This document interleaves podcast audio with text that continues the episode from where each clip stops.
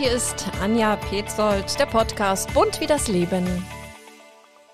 Ich freue mich heute auf meinen Podcast mit Künstler Robin Zöfzig. Er ist Maler und Grafiker, hat an der Kunsthochschule Burg Giebichenstein studiert und war Meisterschüler bei Professor Schade. Der gebürtige Magdeburger hat heute sein Atelier in der Baumwollspinnerei in Leipzig. Er ist so ein junger Wilder. Seine Bilder, die sind anders, lebendig, in Bewegung. Sie provozieren, lassen schmunzeln, erkennen und erkunden. Und sie zeigen viel und geben den Blick frei auf mehr als das, was wir oft nicht sehen oder oft nicht sehen wollen. Und sie sind bunt, knallbunt wie das Leben. Schön, dass es geklappt hat. Hallo Robin, ich freue mich. Hallo Anja, ich freue mich auch. Wir sind ja heute in deiner Lieblingsbar in Leipzig in der Stallwache. Warum wolltest du, dass wir uns unbedingt hier treffen? Also wie gesagt, Lieblingsbar, Lieblingsort. Hier kann ich, wenn ich nach der Arbeit, wenn ich die Zeit finde, ähm, einen wunderschönen Minsk Mule trinken mein absolutes Lieblingsgetränk. Und ich habe halt den fantastischen Blick in das Westwerk hinein, sehe, wie die Leute abends einkaufen, noch unter Stress sind. Und ich schaue einfach auf die Leute, wie sie halt ihre täglichen Besorgungen fertig machen müssen und dabei trinke ich Minsk Mule und das macht mich irgendwie. Und du kannst entspannen und das ist eine echt coole Location hier. Wir treffen uns heute das zweite Mal. Wir haben uns kurz bei einer Vernissage mal getroffen. Das heißt, in Anführungsstrichen kennen wir uns eigentlich schon länger und zwar über Instagram. Das ist echt eine verrückte Plattform. Wie wichtig ist es für dich, dich dort und deine Kunst zu präsentieren? Instagram ist ein total super Werkzeug mittlerweile. Früher war es immer Facebook, auch über die Fanseiten, das lief natürlich super. Aber Instagram hat irgendwie eine andere Reichweite und ich lerne Künstler kennen, die ich früher von Ausstellungen, die ich besucht habe, gekannt habe, aber jetzt habe ich halt einen kompletten Blick über das Gesamtwerk der Künstler, die haben einen gesamten Blick über mein Werk. Und ich kann mit denen ganz easy interagieren oder ja, keine Ahnung, also wir, wir, wir kommen da halt leichter ins Gespräch. Und wissen, man kann sich halt leichter abchecken. Mhm. Das ist ein schönes, ein schönes Netzwerk, ne? Inwieweit hat dich Instagram auch inspiriert für deine aktuellen Arbeiten, auf denen wir wunderschöne, posende, puppenhafte Frauen sehen? Natürlich ist Instagram ein super Werkzeug und Instagram benutze ich natürlich auch dafür, um die Personen, die sich dort abbilden, zu nutzen, um diese halt dann auch in Bilder zu transportieren. Dabei gucke ich aber ganz gewiss auf den gewissen Zeitgeist, der sich gerade bildet und versuche durch viele Fotos, die ich speichere, so ein Gesamtkonzept zu bilden, was halt auch in Farbe sich gerade widerschlägt. Das sieht man gerade besonders in den ganzen Game-Shows im Fernsehen, dass da halt genau mein Farbkonzept wieder aufgegriffen wird. Und deswegen denke ich, das ist halt auch top aktuell, was jetzt dort gerade passiert. Und die Menschen setzen das aber selber ins Internet. Und dadurch entsteht halt eine Symbiose aus Selfmade und gemachter Sache. Da schöpfe ich halt quasi mein, mein, mein Övre raus. Und du setzt aber schon auf den Zeigefinger und sagst, hier, genau das spielt sich da jetzt ab im Netz. Genau. Ich, ich versuche immer soziokulturelle Ströme zu erfassen, die irgendwie zu dechiffrieren und dann halt aber auch das Gegenteil zu finden. Was halt jetzt äh, von der MeToo-Debatte zum Beispiel das Gegenteil ist, dass ich da halt auch Frauen raussuche, die sich besonders gerne in Pose darstellen und zum Beispiel über Body-Selfies. Das ist zum Beispiel ein beliebter Hashtag, wie die Medienzeit vorm Spiegel stehen und sich die ganze Zeit selbst fotografieren und halt ihre Hüften zeigen und sagen, oh, ich bin äh, so dünn, da passt ein A4-Blatt davor. Und das, das sind halt so, so Sachen, die halt auch irgendwie gefährlich sind, weil viele Leute, die nutzen Instagram, sagen, oh, ich muss jetzt so dünn sein, dass mein, äh, meine Taille hinterm A4-Blatt verschwinden kann und fangen dann vielleicht an zu hungern oder so. Und genau da greife ich an und versuche natürlich ein Bild zu schaffen, was genau diesen Grundtenor, den die Leute dort ins Netz stellen, darzustellen. Das ist so Popkultur mit einem Hauch Fetisch und wenn wir uns die Bilder angucken, da fällt auf, dass keine der Frauen lacht. Woran liegt? Oder ein Lächeln auf den Lippen hat. Die sind alle ganz ernst. Ja, das Leben ist halt ernst. Es soll in den Bildern allen gut gehen, das, das ist wichtig. Aber so ein, so ein übertriebenes Lachen, das ist auch, glaube ich, nicht mehr zeitgemäß irgendwie so außer Dr. Smile kommt jetzt. Vielleicht sollte ich doch mal wieder was mit Zähnen machen. Äh, auch interessant. Aber eigentlich ist es ja eine harte Arbeit, die dahinter steckt, wenn die jungen Frauen sich halt so präsentieren. Das ist ja nicht in die Wiege gelegt, da, da steckt ja Arbeit dahinter. Also schon viel Sexappeal in dem Blick. Ja, das auf jeden Fall. Ja. Also Interessant ist ja auch die Ähnlichkeit der Frauen. Warum sehen sich die Frauen so ähnlich bei dir? Sind das alles ehemalige Verflossene? Nee, es ist äh, eine aktuelle. Und was auffällt, kaum Blondinen. Was ist los? Tja, äh, die Farbkontraste halt, ja. Wir, wir sind halt in der Malerei und das Blond, das knallt halt manchmal nicht so raus. So. Also schon brünett und dunkelhaarig, das ist dein Favorite. Das, das gibt halt einen stärkeren Kontrast, ja. Aber mittlerweile ist es auch bei Violett angekommen und bei Blau. Würde auch gerne die, die Haarfarben naturalistisch darstellen, aber das bringt nichts, weil es geht ja um die Komposition und die Farbkomposition des Bildes. Und da bietet sich das halt an, da die Haut eh schon hell ist. Robin, während des Studiums hast du dich ja auch mit der Anatomie beschäftigt. Ist das ein Grund, warum viele Bilder, ja, viele Frauen, die du darstellst, so freizügig sind? Auf jeden Fall. Also erstmal mein Professor Rainer Schade, der ist ein super virtuoser Zeichner in Sachen Akt. In seine Arbeiten fand ich schon vor dem Studium cool, habe versucht, das nachzumalen. Habe auf dem Weg Dirk Brüggemann kennengelernt, der im Schloss Trebsen eine Bildhauerwerkstatt hatte, der auch die Thomaskirche mit den Puppis restauriert hat. Und bei denen hatte ich eine sehr, sehr, sehr, sehr harte Anatomie Schule und. Was heißt das? Stundenlang Akt zeichnen, Stunden, oder? Stunden, Stunden, also immer mindestens drei Stunden, 50 Kippen rauchen und 10 Liter Kaffee trinken und weiter geht's. Und 14 Tage, 14 Stunden Bilder zeichnen. Das war nochmal so ein Intensivkurs. Da habe ich halt ganz, ganz, ganz viel Akt gezeichnet. Und er ist aber auch Meisterschüler bei Bernd Göbel gewesen, von dem man viele Plastiken auch in Magdeburg und in Halle überall sehen kann. Und Bernd Göbel war natürlich auch nochmal während des Studiums ein wichtiger Punkt, der mir dann gesagt hat, guck mal, die Patella oder der Latissimus dorsi oder der Gluteus maximus, kennen ja bestimmt viele, der muss noch ein bisschen knackiger sein und schau nochmal da, schau nochmal hier. Da wurde ich halt quasi richtig geschmiedet. Da, das war, das war eigentlich zwischendurch habe ich gesagt, okay, ich höre jetzt auf. Und dann habe ich gemerkt, ach naja, eigentlich ist es doch ganz geil, ich mache doch wieder weiter so. Und am Ende war das bei der Meisterschülerprüfung, war das ja auch ein ausschlaggebender Punkt, dass die Anatomie auf jeden Fall funktioniert. Und jetzt bin ich halt auch in der Lehre tätig und da nehme ich auch das mit, was mir meine drei Professoren damals auf den Weg gegeben haben und gebe das halt auch wieder weiter. Viele haben, stehen bei den Ausstellungen auch staunend vor den Bildern und sagen, Latex, Leder, Brüste, Po. Was ist eigentlich mit dem Zöpfzig los? Ja, das ist, das ist alles eine Candy Flip-Flop Dreamland World, wo, wo alle rumspinnen und natürlich, man kann sich das wie ein Rausch vorstellen einfach und man hat dann halt einfach so ein kleines ähm, Rauscherlebnis bei sich in der Wohnung und es sind, es sind ja diese Momente, diese kurzen Augenblicke, die eigentlich das Bildmotiv ausmachen und dann muss ich das halt irgendwie noch verstärken, da ich halt eher auf den Körper gehe durch das Aktzeichnen, lasiere ich halt die Körper und da sieht das halt schnell aus wie Latex, aber das kann jeder beliebige Stoff sein. Falls jemand jetzt eine Latexallergie hat, äh, keine Angst, dass es ist nur Farbe. Wie, wie gehst du vor bei der Motivsuche? Was flasht dich, um diesen kreativen Prozess anzuschmeißen? Na, na ich scrolle und ähm, mache halt Bildschirmfotos, zack, zack, zack, zack und versuche dann aus mehreren Fotos irgendwie was zusammenzubauen.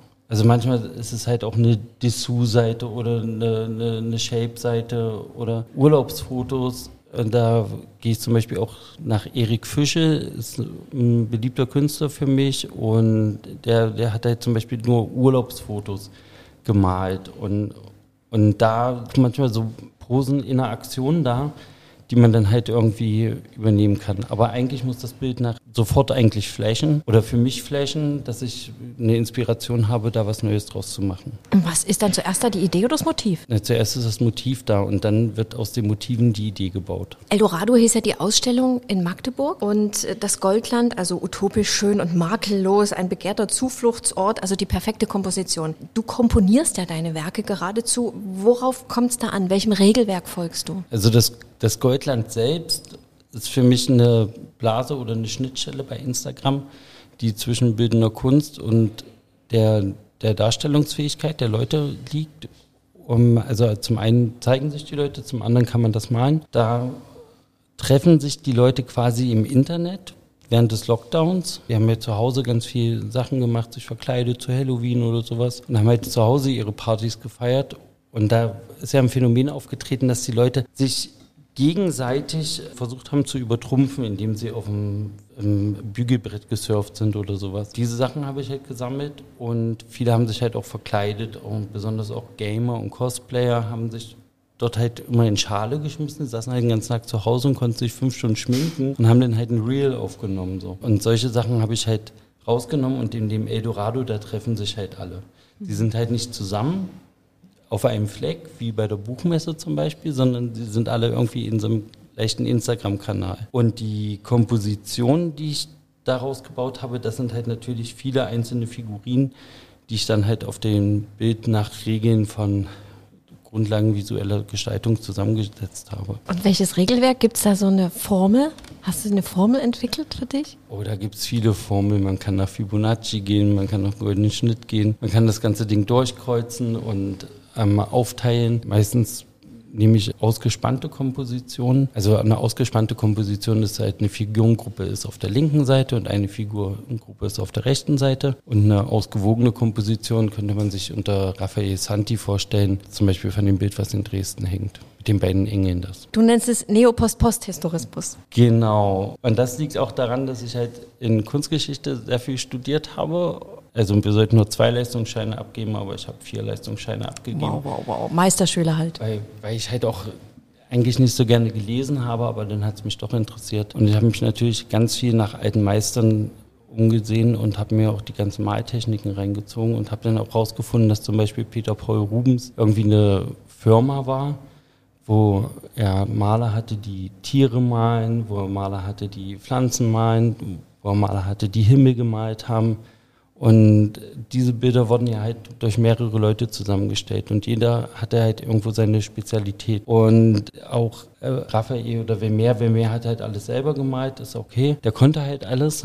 Und ich fand diesen Gedanken ziemlich spannend, dass, dass mehrere Leute an, ein, an einem Werk arbeiten. Und wollte das aber trotzdem pop-art-mäßig ein bisschen ver vereinfachen, dass ich das selber hinkriege, habe dazu die Dose genommen und bin aber auch auf die Ölfarbe gegangen und habe diese beiden Sachen versucht miteinander zu kombinieren. Und da bin ich bei der klassischen Malerei, auch bei der Lasurmalerei, also den tatsächlich den klassischen anatomischen Aufbau plus neue Medien, um halt auf diesen Popkulturismus wieder zurückzukommen. Und deswegen nenne ich das Neopost-Post-Historismus, weil es ist ein neuer Historismus. Ich bediene mich an der Kunstgeschichte, auch an Motiven. Also es ist jetzt nicht nur primär Instagram, es gibt natürlich auch total tolle Kompositionen von Bildern verschiedener Künstler. Verschieden, also die schon tot sind. Diese Kompositionen mit denen kann man ja auch weiterarbeiten. Und man kann auch mit den Techniken weiterarbeiten. Aber die Hintergründe sind meistens ein bisschen dröge und fade und deswegen muss ich die in einen neuen zeitgenössischen Kontext setzen, um halt ein zeitgemäßes Bild zu erschaffen. Bricht das aus sozusagen. Hm. Wenn ich irgendwo bin, ich erkenne sofort, ich sage so, das sind 50, egal ob Dresden, Leipzig oder Magdeburg. Deinen Bildern immanent ist ja diese ja schon magische Leuchtenkraft. Wie entstehen diese, diese Qualitäts- und diese Quantitätskontraste? Die hat Itten erfunden eigentlich. Also wir haben ja in der Malerei so ein paar Regeln und ich finde das gut, dass man sich diesen Regeln bedienen kann. Und da ist einmal der Quantitätskontrast. Können wir mal an Van Gogh denken zum Beispiel. Tiefblaue Bilder und ein paar kleine gelbe Sterne ist ein typischer Quantitätskontrast. Das Gelb leuchtet umso mehr. Je mehr blaue oder violette Flächen man hat, da ist die Leuchtkraft halt am geringsten im Blau und Violett und im Gelb ist sie am stärksten. Daher braucht man besonders wenig Gelb. Gelb ist eigentlich der Feind in der Malerei. Aber man braucht ihn halt immer. So die, die Dosis macht halt das Gift. Und der Qualitätskontrast, der entsteht halt quasi durch eine Reihenfarbe, die ich auftrage und dann halt entweder mit einer Komplementärfarbe dreckig mache, versaue oder mit einem weiß heller mache und dort Highlights setze. Also da versaue ich quasi die Qualität der Farbe, dass die halt ein bisschen, dass, dass da halt Räumlichkeit entsteht. Das ist eigentlich der Trick.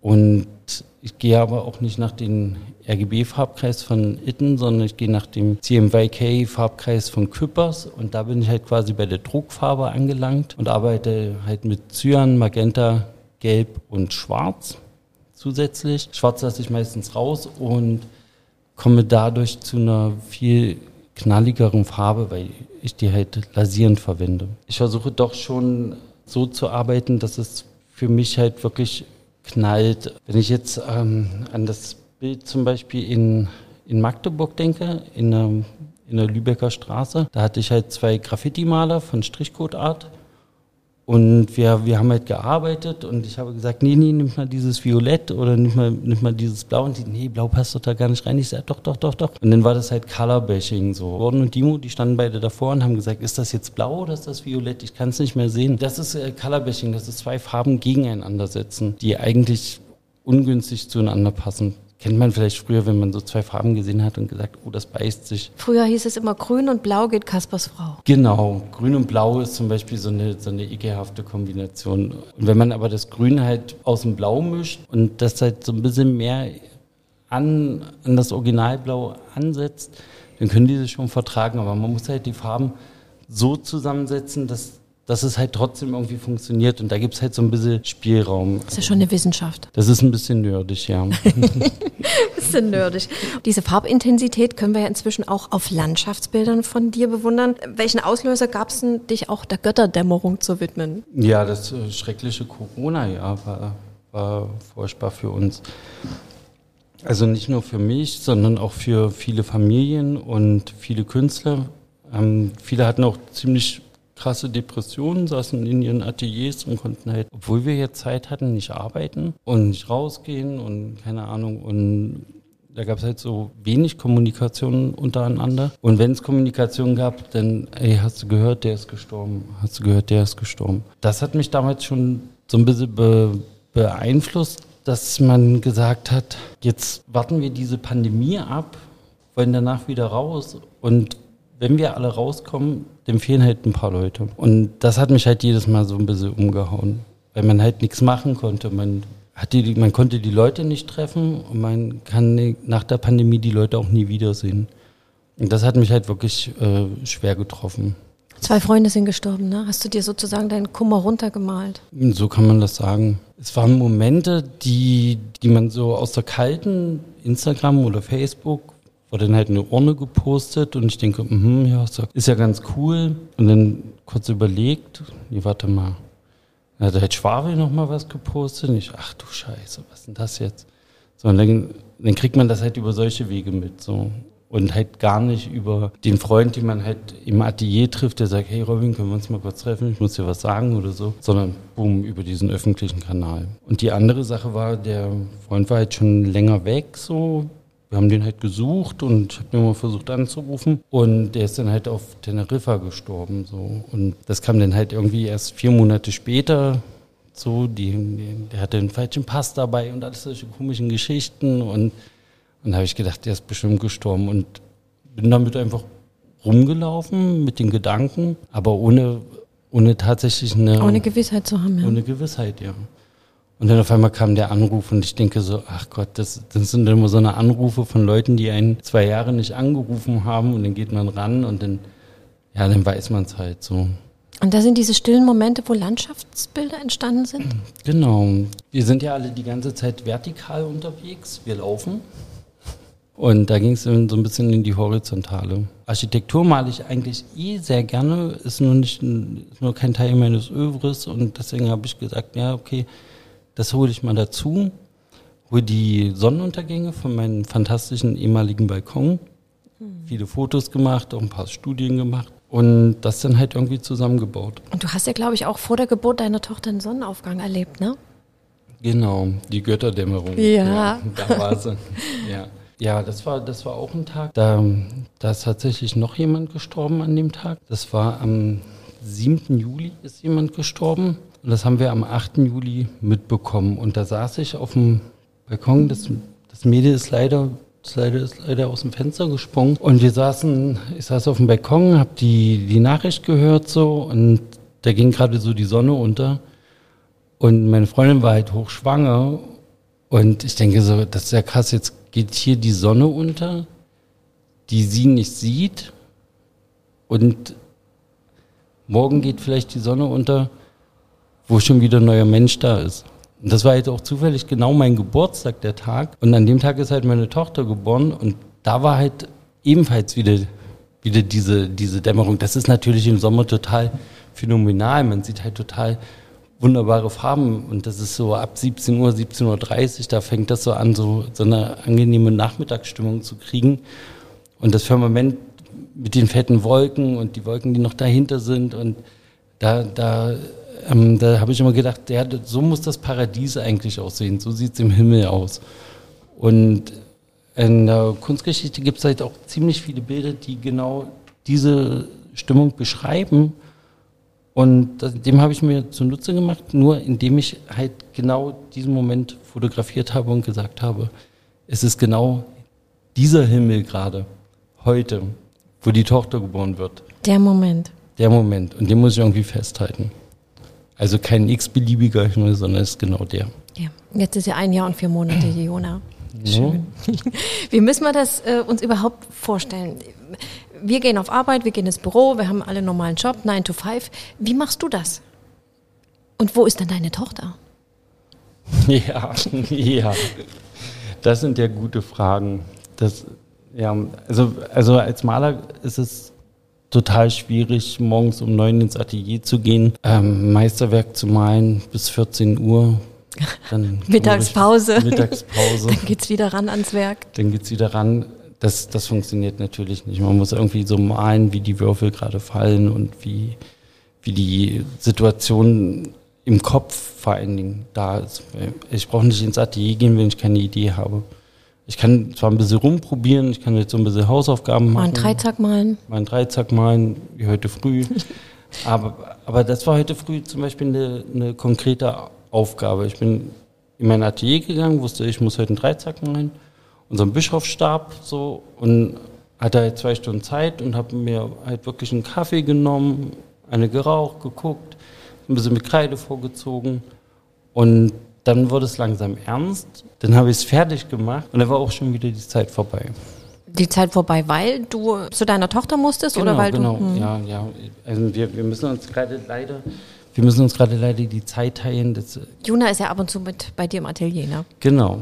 Also man, manchmal nehme ich sie dann halt mit ins Atelier. Sie kann auch ein bisschen spielen. Sie findet auch manche Stifte ganz cool, hat so Matten, wo sie draufmalen kann und hat einen Roller und ein Schaukelpferd. Das, sie beschäftigt sich halt da und am besten ist es, wenn sie Mittagsschlaf macht, dann kann ich halt auch nochmal eine Stunde malen. Dann ja. kannst du produktiv sein. Diese Produktivität, inwieweit hängt das auch so von, von, vom Tagesgefühl ab, von Stimmungsschwankungen? Habe ich immer gedacht. Ich dachte immer, ich kann erst ab 15 Uhr bis 22 Uhr malen. So, so war eigentlich mal mein Arbeitstag. Mittlerweile ist es so, dass ich halt morgens früh aufstehe und der Erste bin, der das Atelier, also der das Haus aufschließt, um ins Atelier zu kommen. Sowas ist mir noch nie passiert, aber das passiert jetzt immer öfters und ich bin dann halt auch meistens schon fertig, wenn die meisten erst aufstehen und sich den ersten Kaffee in der Mulebäckerei holen. Sag mal, als wir uns das letzte Mal getroffen haben, da wolltest du dein Atelier aufräumen. Ist es dir gelungen und aus welchem Grund wolltest du aufräumen? So ein, so ein Chaos ist doch bestimmt auch kreativ. Ja, übrigens, ähm, ich habe einen Künstler kennengelernt. Also ich, ich kenne jetzt viele Künstler, aber der ist besonders ordentlich. Und der hat gesagt, naja, wenn es im Kopf halt nicht aufgeräumt ist, dann muss halt das Atelier ordentlich sein. So. Und ich bin halt einfach zu faul, muss ich tatsächlich sagen, aber aus Liebe zur Tochter muss ich halt auch wirklich mal so ein paar Sachen wegmachen. Du hast Rainer Schmidt erwartet. Worüber habt ihr euch unterhalten? Was war der Anlass? Rainer Schmidt ist der Chef von Derik Studios in Taunusstein und der kommt mich besuchen und es geht um Kirchenfenster, die produziert wurden, die in Schleiz bei Bitterfeld in die Kirche eingebaut werden sollen. Und zusätzlich habe ich auch noch ziemlich coole neue Studien gemacht, die habe ich zwar in der feindlichen Glaswerkstatt gemacht, aber ich möchte Ihnen natürlich auch das zeigen, dass es halt im Glas weitergeht. Und Taunusstein und Schneemächer, das sind, wir sind, wir sind halt eine größere Gruppe mit David Schnell, ähm, Stefan Moore, Undine Bandelin, Sebastian Pless, Julian Plodek. Wir haben die Lichtung Leipzig Ausstellung gemacht zum Beispiel Auftakt in der Orangerie in Dessau. Mit dem Malern bin ich halt auch befreundet und er kommt uns halt alle besuchen und wir versuchen halt was Neues zu produzieren und halt eine, eine neue Ausstellung zu machen oder wir müssen mal gucken. Du entwirfst also auch Kirchenfenster. Diese Glastechnik ist ja nochmal eine ganz andere. Ja. Wie herausfordernd ist das für dich als Künstler, Kirchenfenster zu gestalten? Also erstmal, da habe ich nämlich nicht so viel bei in der Kunstgeschichte aufgepasst, aber zum Beispiel, ähm, ich habe mich da für Ornate interessiert, also so Festkleidung. Und da ich im Porträtmalen schon so ein bisschen meine Erfahrung habe, durch traditionelle chinesische Tuschemalerei. Also ich habe ein Jahr in China studiert, in Tianjin, an der Meishu Xuan, Tianjin Meishu Xuan. Und da habe ich Guohua, Gumbi Hoa studiert. Wow. Und da arbeitet man halt mit einem sogenannten Maubi, einem chinesischen Ninja-Pinsel, der ein absolut großartiges Leinenwerk produzieren kann. Das habe ich auf die Glasscheibe quasi linear konstruktiv aufgetragen, habe mit Schwarzlot die ganze Sache abgedunkelt und dann halt langsam die Helligkeiten rausgekratzt und mehrere Brenngänge gemacht. Bin dazu ein ganz schicken Ergebnis gekommen und dieses Probefenster haben wir eingeschickt und die haben gesagt, okay, wir können zusammen Kirchenfenster machen. Und die Entwürfe, da habe ich übrigens Schleimkeim gehört an dem Tag. Schleimkeim. Eine, eine alte Punkband.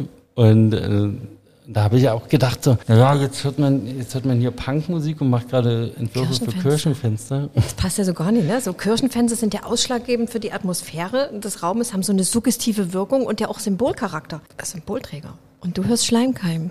Ich habe einen ganz äh, coolen Kunstgeschichtler in Halle am Start, das ist der Holger Brüls, und, auch vom Denkmalamt und der hat mir halt, also der, er, hat, er ist ja nicht nur bibelfest, er ist auch Koranfest und liest jetzt irgendwas Buddhistisches, wunderbar. Und er gibt mir halt quasi so ein paar Anreize. Er schickt mir mal kleine Geschichten zu und sagt, könntest du vielleicht daraus was machen. Und in dem Fall geht es um die Kirche und man läuft in die Kirche rein und es heißt Non-Estek, er ist nicht hier. Und nach der Sage sitzt ein Engel im schneeweißen Gewand, aber er sieht ziemlich fertig aus vor, äh, vor, der, vor der Höhle, wo Jesus liegt und sagt, er ist nicht hier. Und wenn man in die Kirche reingeht, sind die drei Frauen, die halt zu der Kirche gehen. Und wenn man rausgeht, ist auf der rechten Seite der Engel, der sagt, er ist nicht hier. Ist nicht hier. Und das ist halt auch ein bisschen provokant, wenn, wenn man jetzt in der Kirche ist, ist der Gott ja da.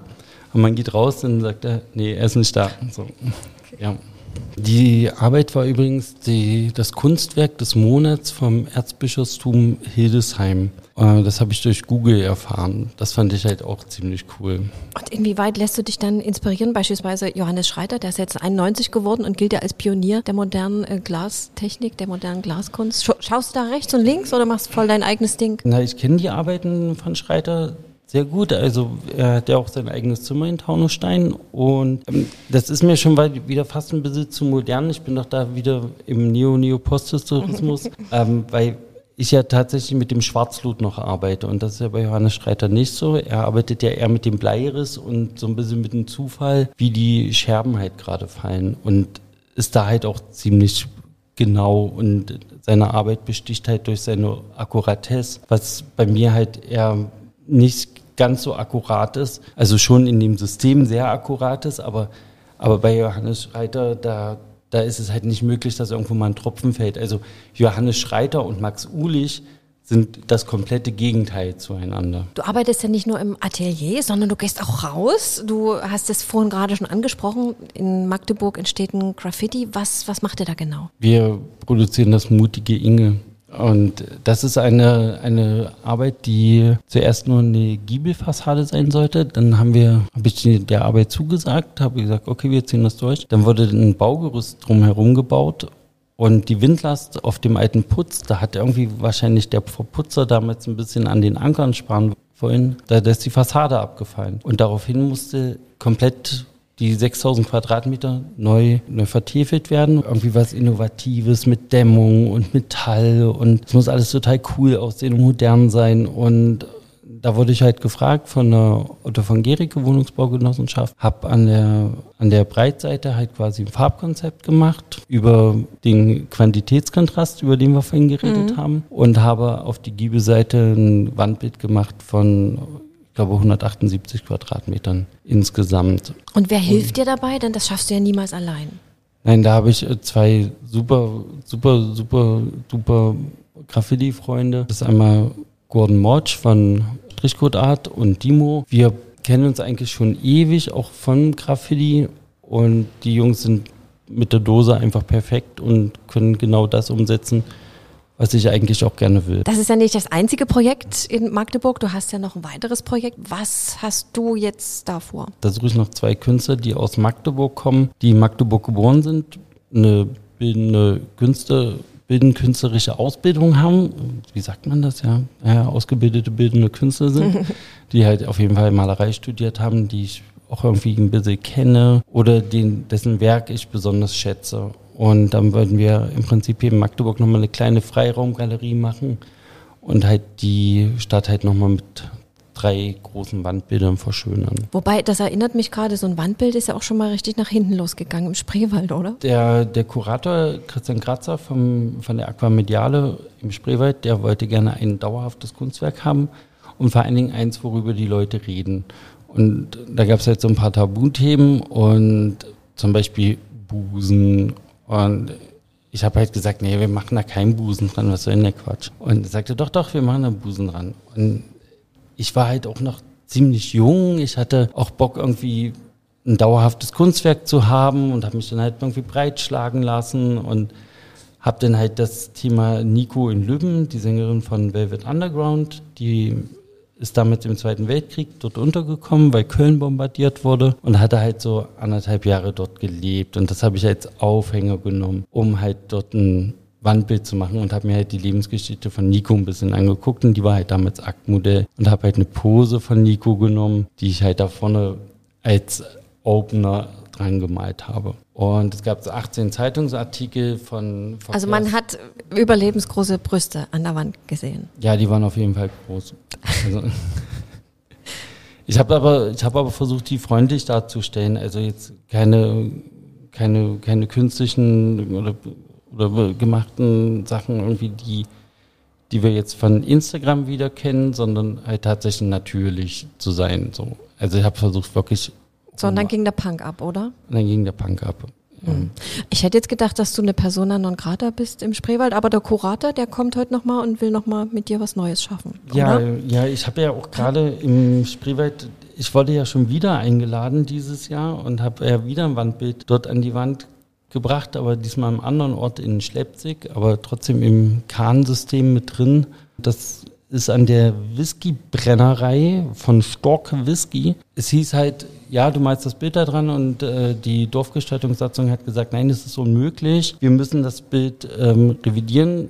Haha, Robin hat sich Pech gehabt. Und ich habe halt überlegt und habe halt ähm, im Interieursalon nachgefragt, dass der hier am Westwerk ist und bin auf B&B Media gekommen, die halt auch die ganzen Netflix-Plakate machen, die ganz großen, die halt überall in der Stadt rumhängen. Und habe Franzi gefragt, ob sie vielleicht eine Idee hat. Und sie hat gesagt, ja, du könntest das malen und wir drucken das aus. Wer ist Franzi? Franzi ist die Chefin von B&B. Ah. Und, und ähm, ich habe das Bild in drei Wochen gemalt, als das rauskam. Und sie hat es am Freitag fotografiert und am Mittwoch war es dann schon im Spreewald ausgedruckt mit Ösen. Und dann bin ich halt noch mit einem Assistenten dorthin gefahren, mit dem Tobi. Und wir haben 86 Löcher in die Wand gebohrt und das Bild aufgehängt. Das Bild hing jetzt drei Monate. Die Spreewälder haben sich natürlich wieder dran gewöhnt, wollten es gerne behalten. Aber das haben wir jetzt zerschnitten und man kann auch direkt bei meiner neuen Instagram, bei meinem neuen Instagram-Reel sehen. Es werden Teile davon eine Whiskyflasche geklebt, mein eigener Whisky. Und es gibt jetzt eine Artist Edition von diesem Spreewaldbild, was halt wieder abgehängt werden musste. Einfach das hat für viel Aufsehen gesorgt, auf jeden Fall. Na klar. Und da als du es zerrissen hast. Jeder, mhm. jeder soll was davon haben, habe ich gedacht. Und bevor es im Müll landet, teile ich das einfach mal auf in 444 Teile. Robin, außerdem, du hast ja so viele Facetten. Du gibst auch dein Wissen weiter, die Grundlagen visueller Gestaltung. Wie viel Spaß macht dir auch das, also zu lernen, weiterzugeben? Das, das ist ein ganz großes Geschenk so für mich. Und wenn ich jetzt 120 Studenten habe insgesamt, dann freue ich mich natürlich, wenn ich fünf oder sechs Leute irgendwo an der Hochschule unterbringen kann. Und ich freue mich natürlich auch, wenn ich die beim ersten Zeichnen von Perspektive so ein bisschen unter die Arme gegriffen habe, bis zur letzten Malerei irgendwie, bis ich die Mappen kontrolliert habe.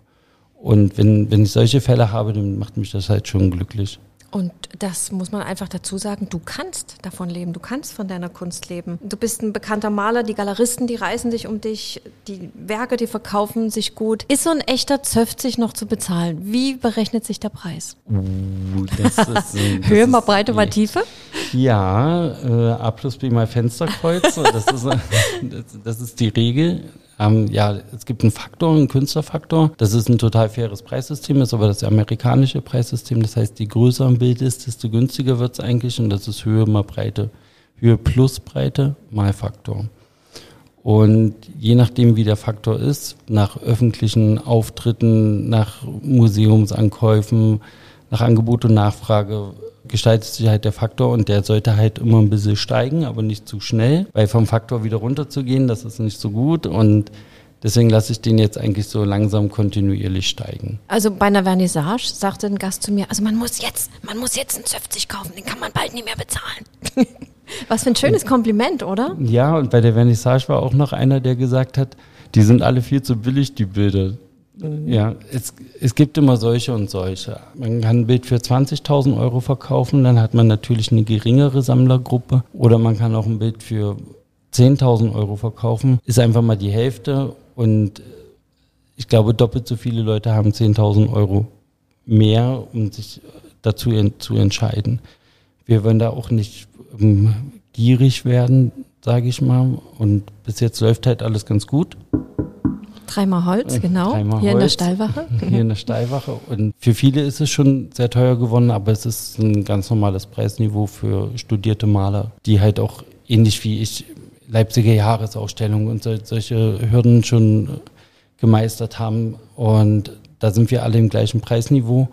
Und das ist auch gut, weil wenn wir jetzt zum Beispiel bei Galerie Könitz wie damals ähm, eine Ausstellung machen, ist es halt wichtig, dass wenn zwei Künstler zusammen ausstellen, ungefähr das gleiche Preisniveau haben. Aktuell bei Galerie Ulich, wo ich meine Ausstellung mache, ist es. Dort können wir die äh, Bilder im Moment bewundern, ne? hier in Leipzig, Galerie Ulich. Und, und das ist ziemlich cool. Die Galerie ist zwar klein und relativ neu, aber ich kenne den Steve schon sehr lange und der hat halt ein unglaublich gutes Künstlerportfolio von Künstlern, die ich halt alle gut leiten kann, die ich aber alle noch nicht kenne. Und da freue ich mich halt auch einfach ein Teil zu sein. Und das ist halt teilweise halt schon ein höheres Preisniveau, aber wir müssen ja immer Schritt für Schritt immer ein bisschen weitergehen und halt natürlich eine, eine, eine vernünftige, gesunde Preisentwicklung haben. Und als wir bei Steve in der Galerie waren, hast du mir auch ein Bild gezeigt. Deine Freundin ist Künstlerin. Inwieweit kannst du ihre Kunst jetzt auch in deine integrieren? Na, bei meiner Freundin ist es so, die macht halt so wunderbare Keramik-Ohrringe, Porzellan-Ohrringe. Sie ist halt Schmuckdesignerin und das ist halt alles so, so ganz liebevoll und auch farbenfroh und ja, da steckt halt unglaublich viel Liebe drin. Und bei manchen Figuren sind halt Ohrringe, die halt, also ich sage mal, sie macht 20 Ohrringe und 19 werden was und einer ist halt kaputt. Und das sind halt Paare, dann bleibt halt einer über und ich versuche mir dann immer aus dem Atelier mhm. so ein, zwei Sachen rauszuholen. Sag, guck mal, hast du davon noch einen zweiten? Nee, da habe ich nur einen von. Ja, und dann versuche ich die halt in meine Bilder mit einzubauen mhm. und quasi durch ihre Arbeit nochmal so ein kleines Loch in das Bild zu machen und dann halt genau an das Ohr halt diesen Ohrring zu packen, der im ersten Moment nicht auffällt, aber legitim ist, zum Beispiel Carlo Crovato, Crovato hieß er. Ich habe das, ich habe den, noch, den Namen noch nie gehört. Ich habe ihn nur gelesen. Und äh, Carlo Crovato hat zum Beispiel auch Perlen an seine Bilder geklebt oder halt Sachen durchgesteckt, die, um halt nochmal einen 3D-Effekt in seine Malerei zu kriegen. Und die Idee fand ich total super. Und da wir nun mal es ist auch ein schöner Liebesbeweis. So, so zusammen ja? sind, äh, wäre es halt blöd, wenn ich das nicht nutzen würde. Und ich freue mich auch, dass wir so auch ein gewisses Gemeinschaftswerk gebildet haben. Genau, wie, wie ist denn da der Austausch? Schaut ihr euch dann gegenseitig über die Schulter und du sagst, ach, die sind aber schön geworden, die Ohrringe, und sie sagt, ach, mach da jemand ein bisschen nie so und so. Oder macht da jeder echt sein Ding? Ja, wir sind nicht bei Neo Rauch und Rosa Loy, wo sie sagt, hey, mal, guck mal hier noch ein bisschen grün. Ich rede ihr nicht rein, sie redet mir nicht rein. Außer wenn ich jetzt sage, hier Schatz, guck mal. Und dann sagt sie, oh. Und sie hat ja auch Malerei studiert, sie kennt sich ja auch in der Malerei aus. Und ich habe mal Design studiert, so. Ich kenne mich auch ein bisschen in Design aus. Und ja, und da, da, da gibt es halt aber so kurze Anweisungen und man sagt, okay, okay, ich verstehe, ähm, der Kopf ist zu groß meinetwegen oder keine Ahnung, irgendwie. Da gibt es halt immer so ein paar Punkte. Und mh, mm, sie hat ein geschultes Auge, ich habe ein geschultes Auge. Und ich meckere wirklich nur dann, wenn mir was gar nicht passt und sie meckert auch wirklich nur dann, wenn ich einen groben Fehler begangen habe. Wie wichtig ist denn überhaupt äh, der Rückhalt der Familie? Ich glaube, deine Oma spielt noch eine ganz große Rolle, ne? Ja, Oma und, also Mutti und Oma, immer gerne genannt Oma und Oma. Mhm. Ähm, na klar, die ganze Familie ist, der Rückhalt sitzen halt in Magdeburg, aber Familie ist unglaublich wichtig. Also ich habe auch noch eine andere Oma, die ich immer besuche, die ist jetzt gerade nicht mehr so fit, aber ähm, ja, wir, meine Onkels, meine Tanten, meine Cousins und Cousinen, die sind alle da und ähm, die besuche ich halt auch immer und die sind halt ein großer Rückhalt, ja. Robin, wie hat das überhaupt bei dir angefangen? Ist Talent vererbbar? Wirst du das an deine Juna weitergeben? Von wem hast du es geerbt oder war das auf einmal zack da? Und wer hat dich unterstützt? Jo, gute Frage. Also meine Familie kann alles. Jeder kann sein eigenes Gebiet, aber keiner macht was mit Kunst, außer von meiner Tante, die Schwester, der Mann, der ist Architekt und der hat mal ganz kurz an der HGB-Malerei studiert. Ähm, aber von dem habe ich das Talent nicht geerbt, das ist zu weit entfernt. Ich habe als Designer angefangen, mit einer, nach zehn Klassen habe ich gesagt, okay, ich mache eine Designausbildung, habe die sehr gut durchgezogen und habe ein Jahr gearbeitet, um ein Fachschulstudium anzufangen und bin in der Fälscher Galerie gelandet bei Ralf Monier damals. Und Ei. auch heikles Ding gewesen. Ei. Aber ich hatte halt total super russische Maler am Start und einer, Eduard Panasjan, der hat auch in Höfen am Brühl so eine kleine Auftragsmalerei, Ateliergeschichte. Und der hat mich damit so ein bisschen gecoacht. Er hat gesagt, Mensch, du kannst ja eigentlich ganz gut malen. Komm, ich zeig dir mal ein bisschen von meinen Tricks und wir malen jetzt ein klassisches Porträt. Und da habe ich halt mit einer altmeisterlichen Arbeit angefangen. Und das hat mir sehr gut gefallen und ähm, ich habe dann auch dort angefangen mitzumalen und habe gemerkt, Malerei macht mir eigentlich sehr viel Spaß.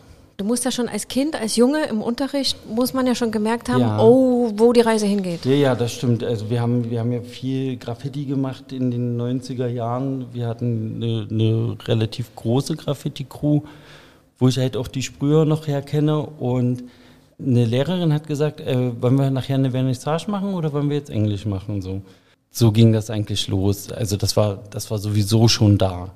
Aber Graffiti war für mich ein Ausdrucksmittel damals, aber ich wusste ja noch nicht, was es noch so gibt, weil man von Anatomie und Porträts und überhaupt von menschlichen Proportionen und so noch keine Ahnung hatte in der siebten, achten Klasse.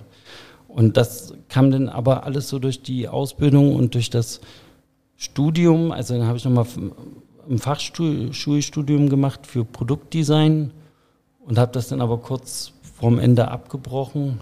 Sollte bei meinem Onkel den Industriedesign studieren, war auch schon eingeschrieben und bin dann halt zur Burg und habe meine Mappe abgegeben, war auf dem Zettel drauf und am Ende waren wir halt drei in der Klasse von 360. Da habe ich gesagt, das ist meine einmalige Chance und ich mache das jetzt. Ja. Also Du bist ja 37, was du alles schon gerissen hast. Wow. Wow. Wenn du so erzählst, oder? Kommt dir selber seltsam vor? Ja, immer. Also viele Sachen. Ich habe auch mal beim Fernsehen gearbeitet. Und du hast mal gekocht früher, ne? Am, gekocht habe ich, ich habe beim Fernsehen gearbeitet. Ich wollte mal Friseur werden. Ich habe äh, alles Mögliche versucht und bin dann aber tatsächlich jetzt seit ohne Studium, seit neun Jahren in der Malerei selbstständig, was so sehr gut funktioniert, nochmal auf Holz klopfen. Mhm. Und habe insgesamt auch acht Jahre Malerei studiert. Und dazwischen halt, also davor halt dieses ganze Designzeug gemacht, was halt irgendwie computerlastig war, was mir aber überhaupt nicht gut getan hat. Das hat mir irgendwie keinen Spaß gemacht, Typografie, Layouten und sowas. Mhm. In den Werbeagenturen habe ich mich nie richtig wohl gefühlt. Und wo soll jetzt die Reise hingehen? Welche aktuellen Arbeiten stehen jetzt gerade an? Im Atelier hast du wieder eine neue Serie im Entstehen? Na, ich mache jetzt nochmal gerade einen größeren Auftrag, das Magdeburg-Bild, was im mhm. Rathaus hing. Das wollte ein Sammler kaufen von der Stadt. Da habe ich gesagt, ey, Was ist die Jungfrau? wohl. Ja, genau. Ja. Das, äh, und das funktioniert nicht. Da habe ich gesagt, du musst erstmal einen Kulturbeirat fragen, ob der das genehmigt. Da hat er gesagt, ja, gib mir mal die Nummer. Sag ich, nee, ich bin der Kulturbeirat. das kannst du vergessen. Mhm. Aber ich mache dir eine Variante davon, so was halt da angelehnt ist. Das mache ich jetzt noch fertig, dann folgt noch eine Winterausstellung bei Fabra Arts in Magdeburg.